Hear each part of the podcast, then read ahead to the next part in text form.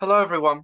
Welcome back to another episode on the podcast. Today, I'm joined with Angus, and today we're going to be speaking about IBD, um, ulcerative colitis, and Crohn's. So, Angus, it's, it's, it's great to speak to you today. Um, and it's, it's great to have you on because I, I know I know this is your first time doing this. Yes, thank you for having me, and I really appreciate it. I've never been on any podcast before, and I've spoken to the news one time about my condition, but I don't think I've ever gone on a public platform like this to talk about it. Yeah, it's it's good fun, but you'll you'll you'll, you'll you'll find it's uh it's, it'll be be good fun. Um, so would you mind for anyone who doesn't know who you are, or um, would you mind just doing a a little introduction about yourself? Okay. Uh, yeah, I'm Angus. I'm from Arizona in the United States. I'm 20 years old. I'm a third year university student, and I've had ulcerative colitis for six years now and a J pouch for about five years now. And I've don't have one currently, but I've had three, no, four stomas in my past. Okay, that's um that's interesting. Um, because like uh, I, I, I what I what I love about like hearing people's stories, Angus, is because um I personally never had a stoma, and it, it, it's nice to see like like from your uh your, your journey and and stuff to see uh, how, how it impacts you and everything. So um so I guess like if we start about like like how how, how you was diagnosed, like do you remember like that the kind of process with getting diagnosed with ulcerative? Yeah, I do remember pretty well. Um, I remember in 2015, around August, when I was in, I don't know the conversion to the UK, but seventh grade for Americans, when I was in middle school, I had to use the restroom more often than I normally did. If I could remember, I don't really remember the numbers healthy enough, but I would poop probably once a day, and then it would shift to being three times a day. No blood, no like change consistency, nothing like that. But I noticed the change. So then I went to talk to my physician just because it was surprising to me. And it didn't interfere with school, I'd say. Like I use the restroom normally, and there was no issues about that. Just it was surprising. And she thought that I had like a dairy allergen or that I had some sort of food, there's some food intolerance I had that was causing me to restroom more. And she knows I don't have it now, but on my forearms, they used to have eczema. That that's usually a reflection of allergies, she said. So I changed my diet, cut out dairy, started using Miralax to keep a consi keep uh, using the restroom consistent. And for a while, it was fine. I would go to the restroom two times a day, no logs, no blood, no inflammation, nothing bad that I could tell. But around, I would say March 2020, no, 2016, I started to see blood in my poop, and it went from being like log shaped to more like balls and four times I'd say every day. It wasn't a heavy amount of blood, but it was quite a bit. And then I didn't go back. I went back to my doctor and she said, again, probably some intolerance you're having. It's causing your intestines to have issues. I actually didn't know what was going on yet. I didn't, I guess she didn't know. I think I, I'm pretty sure I told her that I had in my poop, but I guess she didn't hear me or she didn't understand that because the next time I went in was in uh, August when they took, they were like, you know, they had these issues. So they took a stool sample and they saw there was blood. And this is when I know I'm skipping over a lot of time, but by this time, my condition had progressed so bad that I was using the restroom probably 10 times a day. It's like diarrhea, a lot of blood, like pouring blood, I'd say. And I was really gaunt and thin. I couldn't go to school. And that's when I was admitted to a children's hospital. That's when they, there they did a scope, an endoscopy, and a uh, colonoscopy, and they found I had ulcerative colitis, not Crohn's disease, because they said that's found in the throat and other parts of the digestive tract. Mine was cons- mine was uh, only to my large intestine, so that's how I was initially diagnosed, and that was in, I remember correctly, August 26, 2016. I believe was that day I got the diagnosis. Yeah, do you ever think about like to that day when you was diagnosed, and then it, it doesn't feel that long ago, like like you you, you can feel like maybe it's, it was just yesterday, like when all that kind of stuff happened. Oh yeah, like even now, six years later, I still very vividly remember that time and those days. Like I can recall it fairly well, and I'm still in disbelief that was six years ago. Yeah, it's quite crazy, you know, because like I've done with Crohn's in 2017, um, October of 2017. It doesn't feel that long ago, but um, like when you talk about it with someone else that who doesn't know, and then in their mind they probably think it's ages ago. Yeah. Yeah. Um, but like with the the the, bl- the blood in the poo, um, it is um like do you know like the first kind of time you saw that like like how how how you was kind of feeling like because it's not something that you want to see, is it in in in the stools? Oh yeah, when I first saw it, it was well, it wasn't a lot. It was like drops of blood. So I thought, oh, I don't know, maybe my poop scratched my intestines or something coming out. And at that time, I didn't pay much attention. Like, oh, something I ate when it hurt, like physically, there was an issue with the intestines. But then when I saw more and more coming out, I was like, this is just not normal. This shouldn't be happening. And that's when I got more and more concerned. And prior to my diagnosis, I never heard of IBD, IBS. I mean, it could be that I mean I was 14 at the time, so I didn't, I didn't, I wasn't aware of other things in the world. But I thought I had like colon cancer or I don't know, some very, well, I mean, of course, IBD is bad, but something a lot worse than IBD. I, originally thought. Yeah, yeah. I, I kind of thought because um, I I tell a bit about my, my diagnosis. Um, I was diagnosed in, in October 2017, but how, how, how it was for me was um, I I started losing a lot of weight, um, and then I started not eating, um, prior to that. So I I, I couldn't eat anything, and I was in like really bad abdominal pain, so I couldn't eat or I I, I drank I, I could I drink water, but I really struggled and you know those drinks that that that that that, that they say you have to have if you can't eat anything. Um, I, I couldn't have that either because I didn't like it. Um, so I wasn't doing very well there. Um, and then eventually a lot of pushing was involved to get seen in the end. Um, but I, I, I couldn't do that, and then I did get diagnosed eventually. But all this was, I think, you know, you know, you know when you look back in pictures of yourself the year you was diagnosed, and then you you see it like you look a bit maybe different, and then when you say someone else, um, because I always remember because I, I was at school last year of my school it was, um, at this point, and what happened was uh, I asked an escort who would normally take me to school, and I, I wanted to see if they could see if I look different now, um, and I asked I asked that question and and they said I don't know and they thought I was on holiday uh, or something. That's why I went in and I would have loved to have been on holiday. I was actually prior to my diagnosis, I was actually due to go on holiday, and I was like, I was, a bit gutted about that, but the health is health is more important than going on holiday. So, so yeah, it's diagnosis is a tough kind of time. Yeah, and uh, speaking of the school thing, I remember I completely 100%, of course, in retrospect, regret it now, but I remember when I was first diagnosed, I had medicine that helped initially, Remicade. I don't know, I think infliximab is the scientific name for it. Hmm. But I remember when I was in the hospital for like a week, I was like, oh, this is great. I have no school and stuff. Like, I wish I could stay here longer. And wow, do I really regret saying that? That's probably, I think I would never if I would if I would hear someone say that, I'd be like, no, you don't. You don't know what you're talking about. Because in retrospect, that's it's awful.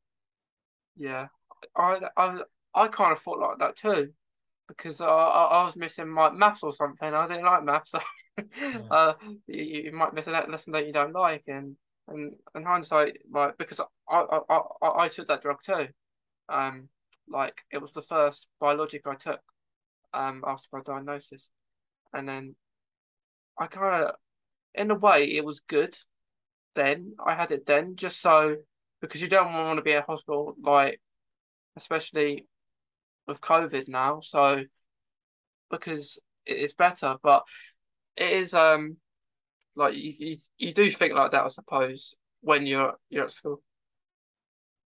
Yeah, and that's like now that I think about, it, I'm like, I was so stupid to say that. That's I was completely wrong. No matter how terrible some classes at school can be, the hospital is always ten times worse. Yeah, yeah. I I always like it when the same person does like maybe injecting it every time. Um, I get quite nervous if a newbie comes along and Yeah. then but tries to get someone in your arm because I've had this. There, there was one situation of that, and um, a, a newbie, like, like like I shouldn't say newbie, but they are. Um, like a person I'm used to says, "Can um this trainee person kind of eject into your arm for your injection today?" And I didn't want to be mean, so I said, "I said yeah." Uh, I, I'm not gonna say no. Um, but then when she's fiddling for about five or six minutes, I start to get a bit nervous.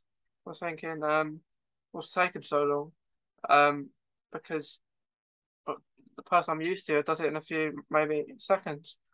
Um, and I said, could I eventually said, um, could you can I have the person I'm used to now because you're not doing it or you're doing something that's not right because I always make sure because you know when you go for a blood test or an injection, um, for uh, for your ulcerative or Crohn's, you, you they say you've got to, you've got to drink a lot before you come.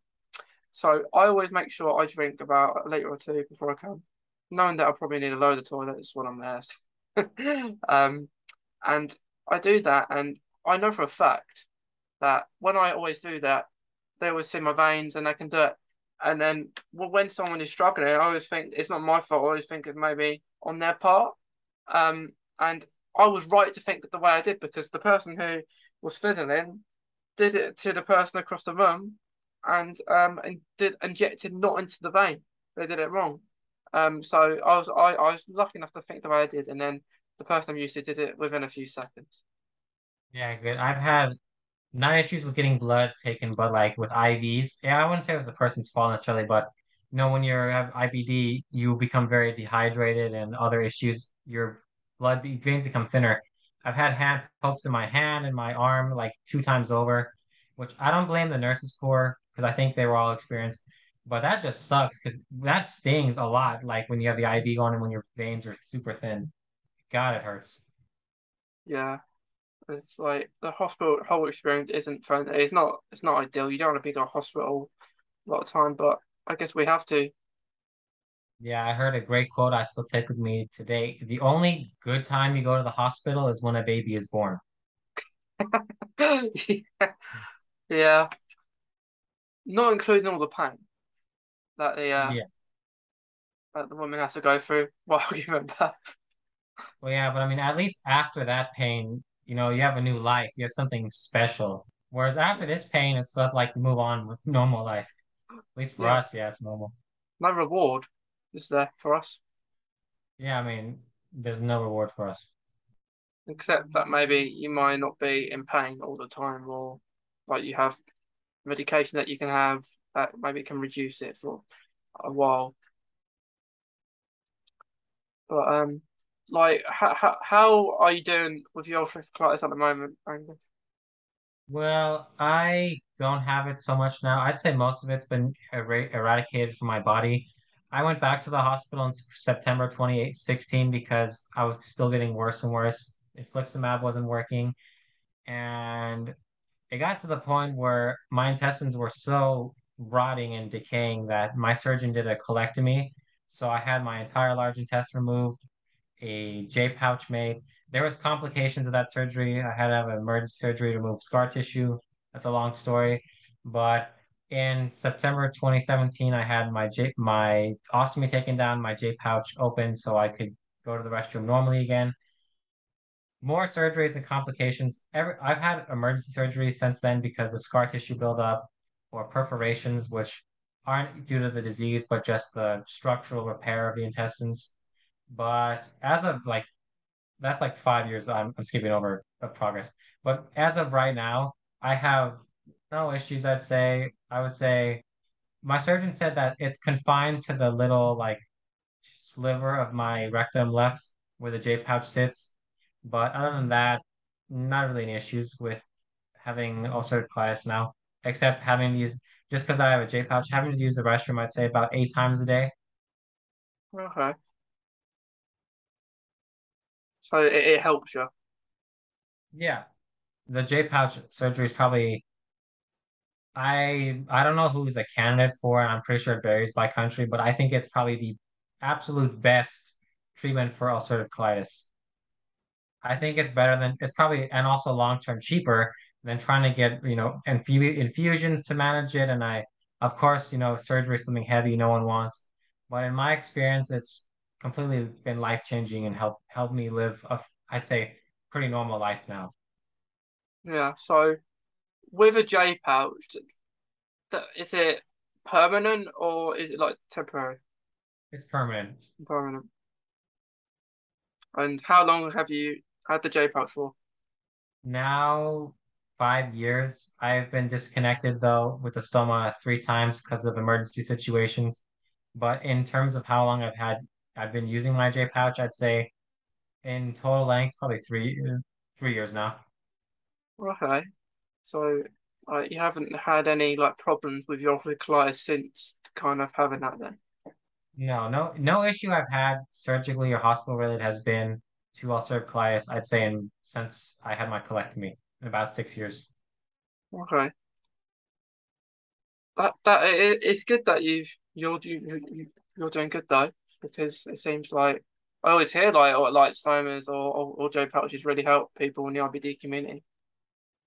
Yeah, I think they're, I know it says it's like curative, which is kind of a lie because there's like still probably 1% of inflammation left, but it's, I'd say near curative. It's probably the, I feel bad for people who have, I don't think people with Crohn's disease can get a J pouch, which I feel pity for because I think it's the best solution to IBD now. Yeah, yeah, because it it is um like like like like, like what like so what I take at the moment for Crohn's is um I don't have a stoma. I've I've never had one. Um, I haven't actually had surgery with having Crohn's. I've had surgery in the past, but that's nothing to do with Crohn's. Um, I have uh, at the moment I take vitamin D um every day. Um, I do also too. I do, do you?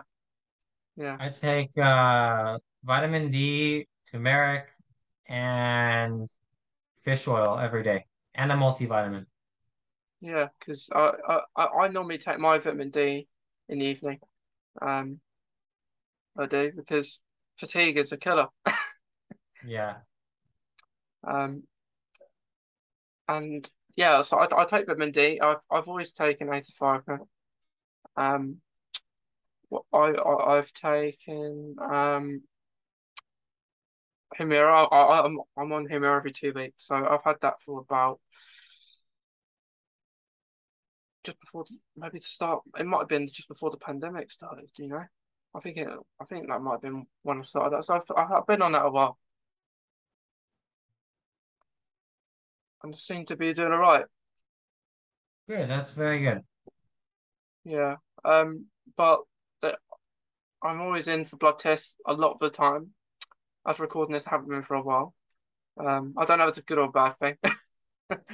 Um, but I know it's always important to get checked, and I don't know about you when when you do go to hospital and stuff, but like when I'm always in like the nurse ward, they they always know like who I am, and um, e e- even when we're wearing a face mask because of COVID, um, they still re like recognize me, and it's quite enjoying when you haven't, I guess, been there for a while.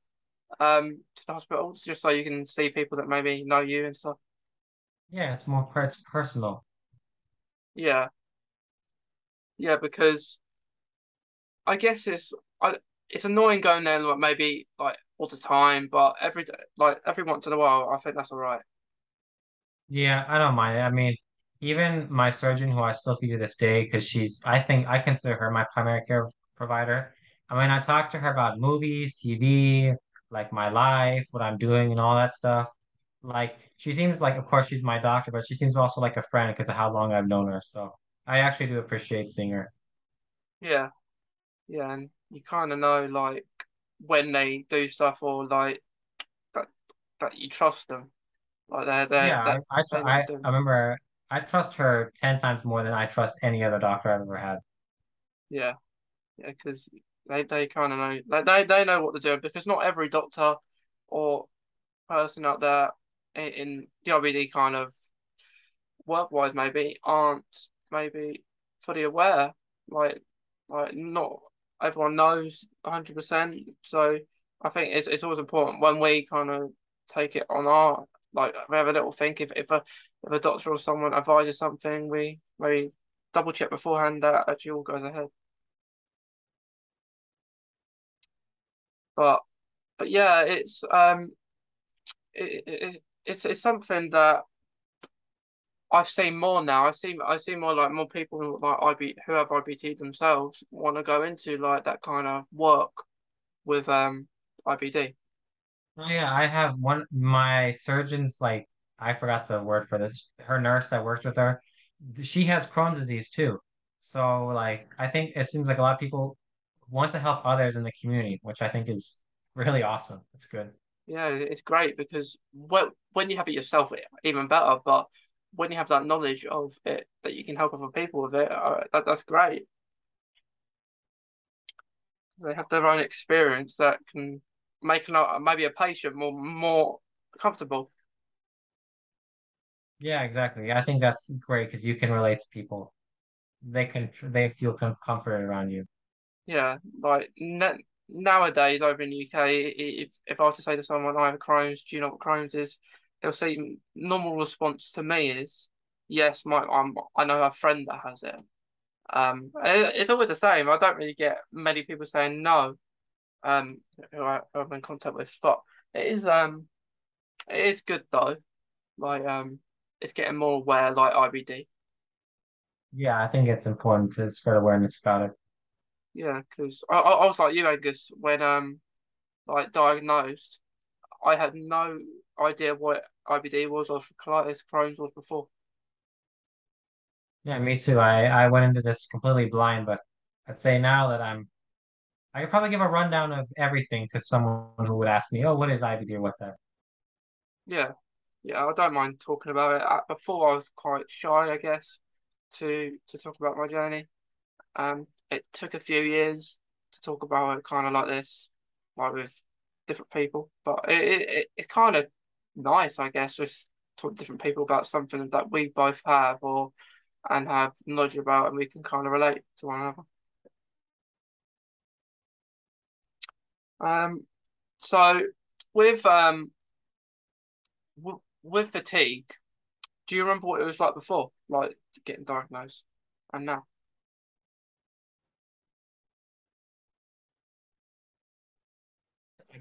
The time I was in the hospital around then. Okay. Because I would um, say I'd say like I started getting fatigued around the time of my diagnosis where I'd come home and like I'd sleep, take a nap for like two hours, wake up and then sleep from like 10 to 6. And even if I got a full night's of rest, no issues, I would still continuously nap coming when I whenever I came home from school.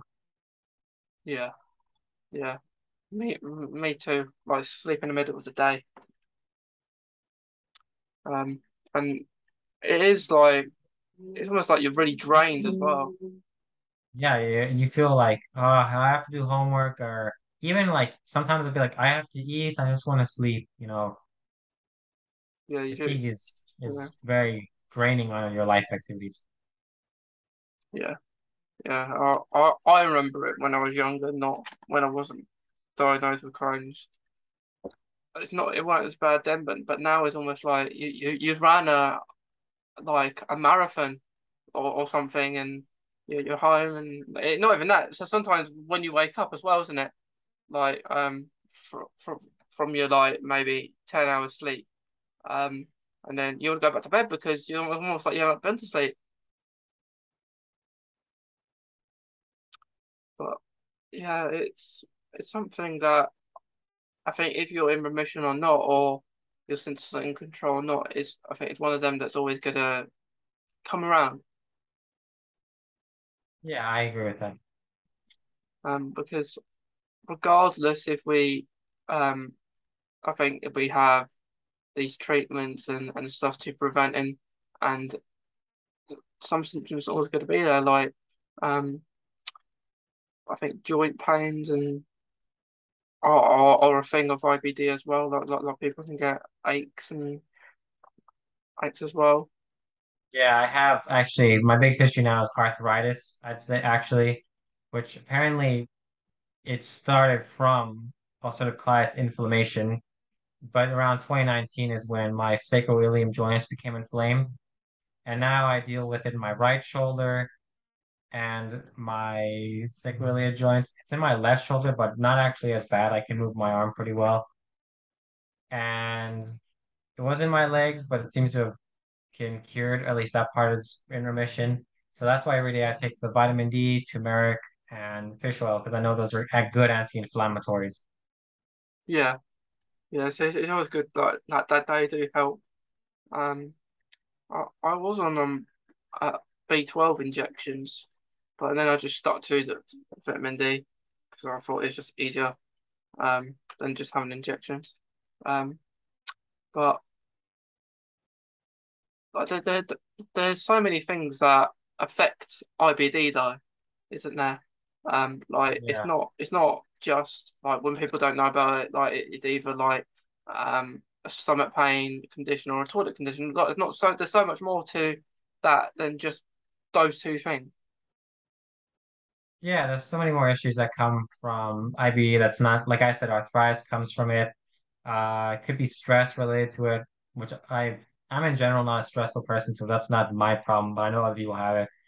Um, I know that like relationships can be hard because of it. Again, I don't think I have that issue very much, but um, other aspects of life are just affected by IBD. Even like I think the biggest one is probably school for most people, you know, having to use the restroom or take time off to relax or any issue or like even just getting accommodations because you know, teacher have to use in the middle of the test, you know, stuff like that.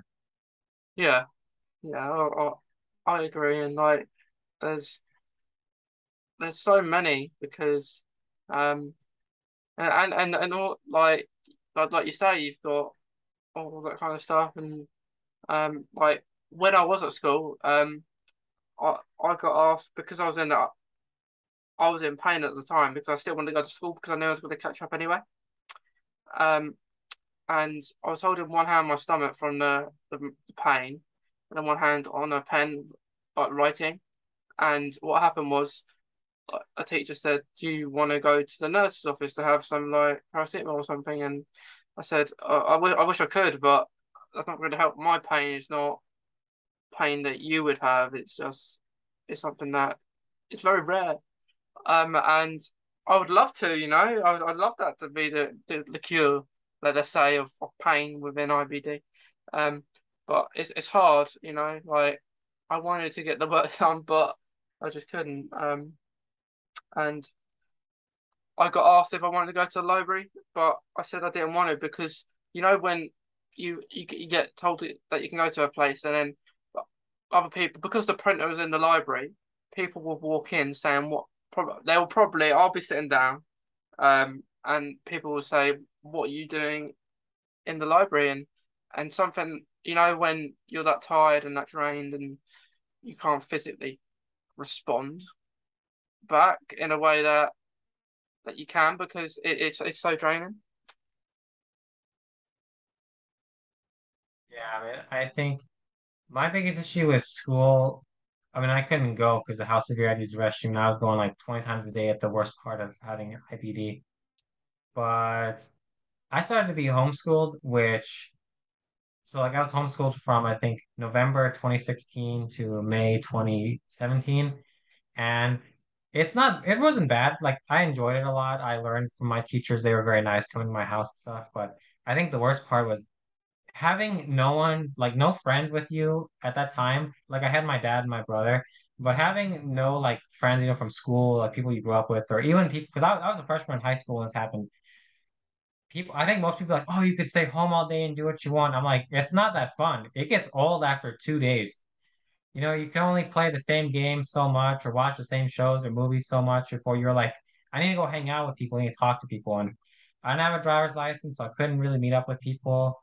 I didn't know people in my freshman class very well. People I did know from middle school were focusing, were busy with schoolwork. So it was like every day, if I didn't have homework to do, I would just be like counting the time my dad my brother came home to do something because homeschooling is good. I'd say it's good. It helps people a lot. It's beneficial. But the only negative aspect is the lack of social interaction with other people my age, like my friend group. Just not having that, I think, was just sucked. That was, I didn't like that. No, no, That's why I was actually, I was, you know, most people probably don't like school. I was overjoyed when sophomore year began I could go back to school. I'm like, yes, I can meet friends. I can make friends, meet my friends. Yeah, That's when I was healthy too. So like that was like, then it was no problem. yeah, yeah. It, I get what you mean. It does get boring when you're just doing the same thing. Um, and yeah, like you you could get asked to go home, but that's one of the reasons why I didn't want to because I know I was going to catch up anyway, so I might as well try, even if I'm in a load of pain, but I can still try and do some stuff. And um, but yeah, it's, it's hard to to do like, and you could go home like I, I bet lo load of us when we was younger would skip school just because you wanted to. You want to continue watching a film that you watch, but like you say, you want to meet your friends and you, you want to hang out with people because doing maybe watching maybe the same show or doing the same thing, go going on your console or something, does get boring and not always the best option. Yeah, I know. That's why like I will say after having IBD and getting healthier, I never skipped a day of school because you know most people would want to relax me at their home. I'm like, I did that for like near a year. I'm good. I, I've I've seen every TV show. I've played every game I have. I have nothing at home. I'll be at school and talk to my friends. I'm fine with that. Yeah, yeah. It in a way, what I did like was I was away. For, I think it was like a drama kind of. I, I was in a drama group, um, and I played a moral character where it had to be um, I had to be there and stuff. So not many people were that happy about me. Well, more my peers, I guess, not the teachers. More my peers that one were a bit gutted that kind of what was happening. Um, and what happened was what I liked was because I had to ca- a catch up on exams. Um, I liked being in a room of my own, so I was doing it on my own rather than in a classroom full of people because I preferred that. I, I'd not one to have a load of people in the class, um, and it was better because I could just do it on my own without hearing people muttering Yeah, I did that too for the I did that too for my I know you guys don't have this in the UK, but here in America for the ACT and the SAT, I was actually privately proctored because of uh, IBD, and I can go to the restroom whenever I want. And it was also, I think, more beneficial than hearing people, you know, I don't know, tap on the desk, snap pencils, whisper to each other, you know, during an exam. It's a lot better, I think. Yeah, And I, speaking of a social aspect, what I will say is probably the absolute worst thing that ever happened to me in the hospital is, are you know what an NG tube is? yeah, God, I hate that. That's like, I would consider that medical torture. It's absolutely horrible. Like, for your viewers who don't know, I'm you probably all know, it's a tube that goes into your nose and into your throat, into your stomach to siphon um like bile and food that if you have intestinal blockage, I've had a few because uh post my uh colectomy, a lot of scar tissue crunched the intestines together so nothing could get past that uh, heavy blockage. I had to have one of those tubes in my nose and good God, is it probably the worst thing ever that has ever happened. I don't know about any other people. I've never had a ventilator any other worse medical thing. That is this it is awful beyond description. Never mind not eating or not um never mind not eating, not drinking. I couldn't even turn my head without it hurting because it pulled in my throat. And I couldn't speak because it would also hurt. So like talking to my dad and the doctors, I'd either have a clipboard or I'd be like, mm, mm, you know, I have to like be doing sign language to convey my meaning. God, that is without question the worst thing I've ever experienced in the hospital. And I really, I advise any of you who might have uh, suspected intestinal issue blockage or can't stomach food, go to the hospital immediately because they if it prolongs and gets worse, they'll have to do that. And trust me, you don't want that. It's absolutely disgusting. It's awful. It's painful. yeah. Sorry for my it, tangent. no, no, go ahead. Um, but it does sound it does sound very painful. Yes, it's be like especially because you're awake. And I didn't have painkillers when I got it, but you're. I think I know they give some people it, but just the like feeling it go into your body is is awful. You gag, it hurts and all that. And even like when you get used to it, again, I couldn't talk. So like my as you know, I love probably you know I love talking. That was like my my one of my favorite things was taken from me, and that sucks. That was worse than not eating and not drinking was not talking to me. Yeah, you know, I, I, I can see that. Um, but yeah, it's it's, it's it sounds like it's that's the thing we have to go through though, don't we, to get answers and to see what's happening in our bodies. Yeah, so I was gonna say, I know people, I've had a bad history. I know people who might be like less inclined to go to the hospital because they're scared or because of, I don't know, other things, but seriously, don't prolong. If you have any suspicion of IBD, other intestinal issues, or even in general, if you have a cold or your arm hurts, just go see a doctor because it'll probably spare you a lot of pain and it'll help you get better sooner. Yeah, yeah, it, it's always important just to get some things double checked just to be on the safe side. Yeah, I firmly think that had I gone to the hospital in March 2016 when I first saw blood, I think I would have probably never needed my intestines removed. I think I could have got treatment a lot sooner and a lot better if I in the early stages, if I went to treatment instead of, you know, when I was near dying in the very late stage of IBD. Yeah, So yeah, I would say that's that. I say anyone who has any medical worries, just go to the doctor right away. Don't wait on it. yeah, yeah. I because it was a real fight for me, you know, because doctors consultants weren't saying that I needed to go urgently. They, they said I had to wait. I was in this abdominal pain, and they said I had to wait about a month or two to get seen. And like my family was fine in that because it, it was ridiculous. Like it, and when I was diagnosed, um, they said that it's a good job that you did fight because you would have needed surgery. You might have things removed and stuff like that, which I was grateful for because like I haven't had surgery, which I am happy about, but I, I always know that, there, there will be a possibility of something happening down the line.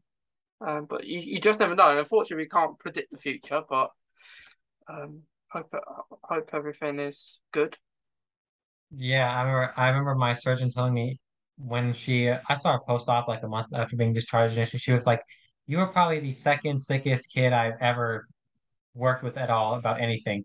She's like, "Had you probably not gotten the surgery when I did it, you probably would have bled out in two days from massive IBD blood loss." So I was like, you know what? It was a close call, but I probably should have gone to the hospital much, much earlier for a diagnosis when I had any issues. I think it would have spared a lot of pain and issues had I just gone when I had when I had worries.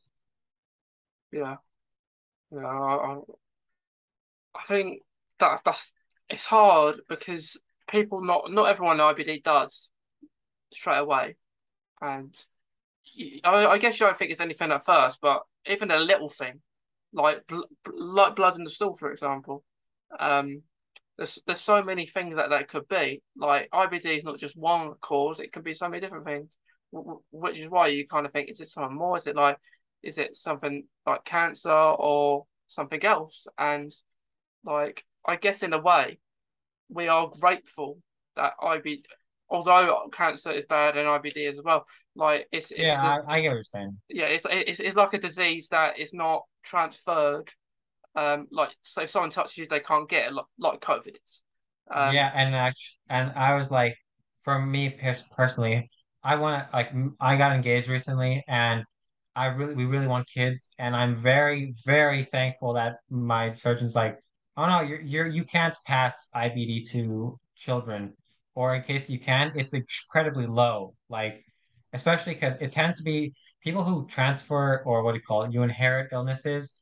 You have a long, you have like a, a history of it through the family that's not I no one else in my family has IBD. Not my mom, not my dad, not any of my ancestors that I'm aware of.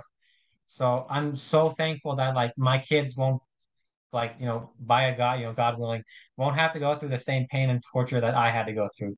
I'm very and I can't I can't give it to my the woman I love or my brother or my dad or anyone else. I'm very thankful that, you know, of course living with it sucks, but at least it's confined to me. You know, my family doesn't have to suffer because of it. yeah, yeah. I, I, I, I, I agree. Like it, it's it's good that it's like that. Um, but um, in, in some cases, in some families, like it's a family thing where some people have Crohn's or, or some people have ulcerative colitis. Um, so sometimes it does, but uh, not a lot.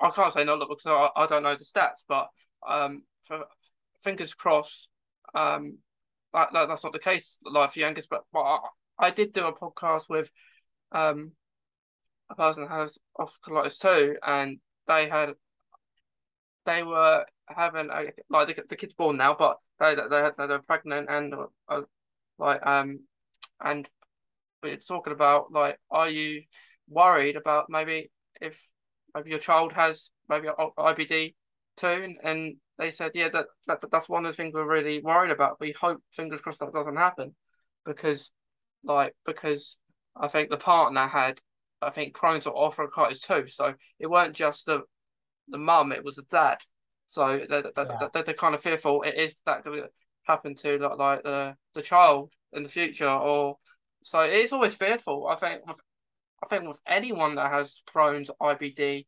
colitis that's always going to be a fear factor that you fear that your child's gonna maybe get IBD too. Yeah. I remember I asked my I remember asking my surgeon, do you think I'll pass on to my kids? She's like, no, it's very it's fairly low chance, even if one parent has it. And I was like, what if both parents? She's like, don't do that. She, okay, no no disrespect to the man you're talking about, but she's like, if two yeah. parents have IBD, the kid's chance of developing it is astronomically higher than if one parent has it and the other parent's healthy, because of like oh, I forgot the thing when you transmit genes, uh, you know, IBD is recessive. So it won't, if the other person is healthy, chances are the kid won't develop it in their life, which is good. So, but she was like, yeah, don't have kids with someone who has IBD like you. That's the, the kids will get it. So I was like, okay, that, that's good to know. So I think generally speaking, and I don't know the statistics either, if one person has IBD and the other the other parent does not, the chance of the kid developing it is very low. That's from what my mm-hmm. surgeon has told me and yeah. She's an American bound, respected across the nation and even other countries. So I believe her opinion. I respect what she says. I trust what she says. Yeah. Well, I guess who knows? I I guess it's just the luck of the draw. I guess. Um, yeah, I mean, again, like I have no ancestors that have it. I have my my brother. We have the same parents. He's perfectly healthy. He has no health issues at all. And my dad has no health issues. My mom had cancer my ancestors growing up had cancer, but no one has IBD. So it's really, um, you can't really predict it, I think. Yeah. Like I've got past for family members that like are impacted by bowel disease and stuff like that. Um, but not so it's kind of in the same kind of thing. Like um but not Crohn's or like what I have. So it, is something that, is it like a family kind of tree kind of kind of thing or something uh, like from even from even if it's not close people like right now or who, who have passed, um, it might be just through family tree over generations, maybe. Yeah, maybe that's how it does it, and I don't know. Like if like none of us know why we have it. Um, like the the, the yeah, like the, the, the, the, there's no kind of answers that we know, but um, maybe one day we'll find out. Yeah, I hope so. I think now, as far as I know, IBD started getting mainstream research in like the 60s. So it's still fairly new in medicine. You know, this has not been researched long enough, I think, for us to know anything. No, no but it, it's nice to see that there's the, the, the community is really good and uh, lots of people out there just support each other. Yeah, I mean, we're I think we're all we're all good we're all closely related through our illnesses, and other people I've met with IBD are some of the nicest, best friends I've ever had. Yeah, even though we might be from other countries. yeah, of course. I mean, I think hmm. you know, I share this once that like shared pain brings people together. It's like the that's that's our thing. We all yeah. know what it's like, so we we all can relate to each other. Yeah, yeah. And if you say a certain pain like from your perspective, I'm not a person who might understand. So it, it, it's great when you have that kind of connection. Yeah. Um, before we finish, Angus, is there any advice that you want to give to about ulcerative colitis or your, your journey so far to, to anyone listening mm. or watching? Uh, as I said before, go to the doctor if you have any concerns. Um, watch what you eat because it could be that even if you, I would say some people have diarrhea or health issues. It might not always be related to uh, IBD. Like for example, now I've never had pouchitis. I've never had like blood ever since having a J pouch. But I can't eat eggs. Every time I eat eggs, they give me diarrhea in like 10 minutes. Like Yeah, even if they have to go to the restroom. And from what I've heard, uh, eggs are actually pretty good for you.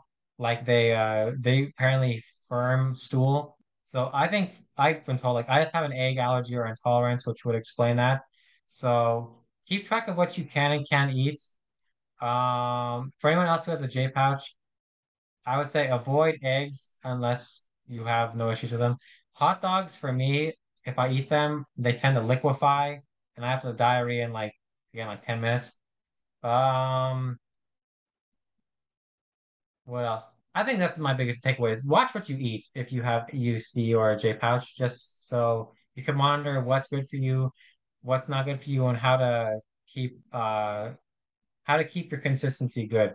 Like for me, what I eat is uh, some foods I eat might liquefy for me become come out watery, not like not diarrhea, but just not firm. So I tend to eat bananas every day. That's something good for me that um, binds stool together. So it comes out normally, no issue passing at all.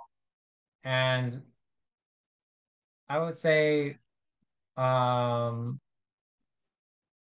hmm, I you don't have to, but I think it's a good idea every day. Like everyone takes vitamin D or turmeric if they're dealing with it, uh, inflammatory issues, because those are naturally uh, and, and anti-inflammatory uh, vitamins and fish oil.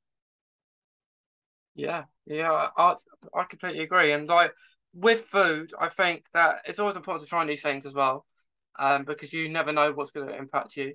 But if you know something like you said, hot dogs that like I have to avoid, um, just maybe stay away from that. But I, I, always- I always think that IBD isn't just um like diet based. Like like once you know, like you can maybe eat bananas or um you know the stuff you can eat. Maybe stick to that, but always important to maybe just maybe adjust and maybe try something maybe you never had before, or um maybe years down the line try something that really uh, like impacted you. Maybe like hot dogs. Like, like maybe like five or six years later, that it might be all right, but it, because things change, don't they? Yeah, I would say that's probably one thing too is of course monitor what you eat, but if something's causing you issues, take a break from it and then while after a while, try it again. See if it's still issues. Maybe like, oh, that maybe wasn't related to IBD or maybe something else. And if it still gives you issues, it might just be you have an intolerance to it, which is normal. And like you said, try new things. But okay, for me personally, I avoid spicy food. That hurts when it comes out. So that's the only thing I really try to avoid in general with the J pouch. Yeah. Yeah, like that was really big impact to me, like as well with with getting diagnosed. I lo- but before I loved spicy foods, like I loved them. I I, I would have a really hot curry or, or, or stuff like that, and I'd love it. I would love I'd love the feeling that having the drink every few seconds, like water, and then but now not knowing that it, I can't, like I can't have it as hot. um, wasn't the best, but like, like, like I'm not you, but I do have to avoid that. Um, Yeah, like I don't get diarrhea from eating spicy food, but like because I have a J pouch, it doesn't get as absorbed by the intestines. So when it comes out, it still has capsaicin and all the spice things, and that like you know, touch your your anus has skin around it, so it, it literally burns as it comes out, and that hurts a lot. So I avoid spicy food for that reason. Yeah, I I, avoid it because I, I just get pain and like like burning pain like when I have it and yeah I, I avoid it. But every once in a while I will have like maybe some sort of spicy food. Um, maybe just mold a, little bit of spice, but not like loads loads. Yeah, and in terms of like, like I said, I, I can't eat eggs because they give me diarrhea, but I've noticed I can eat waffles, which, you know, they're made with eggs or pancakes. I don't have any issues with those. So I think just eggs in their pure form, I can't eat. But if it's, you know, if things are cooked or what's it called? Ri- Uh, crap, I can't think of the word. When you cut, when you put food in the, it, it lowers the concentration of it, whatever that word is. Yeah. That I can I can eat those foods. Like I can eat pancakes, I can eat tortillas, those are made with and other things made with eggs. Those aren't issues for me. Okay. Yeah. So it's good when, when you kind of know because I, I I lived on chicken at the start of getting diagnosed, all I could eat, and then I adapted um when I was in okay. But but yeah, it, it's always good to try new things. Always good to Yeah. have things that we like. Um, but yeah, um, well, congratulations on uh, getting engaged, Angus. You, Mason, I really appreciate Yeah, it. yeah, and I, I I hope you've enjoyed my I enjoyed your first time on the podcast. Yeah, this was a fun first time. I think this is probably the best podcast I could have joined first because it's something I'm experienced with. Yeah, yeah, no, I, I, I, I think so too. Um, and uh, may- maybe we can do this again, like um, another time. Yeah, I would Yeah, like to join again. yeah. Well, thanks again, Angus. It's been a, a delight speaking to you, hearing about your views and your experience. And yeah, um, I hope it all stays okay with you w- with colitis. But uh, yeah, I've enjoyed it. Thank you, Mason. I really enjoyed. Thank you for having me. Hope we can talk again soon. Me too.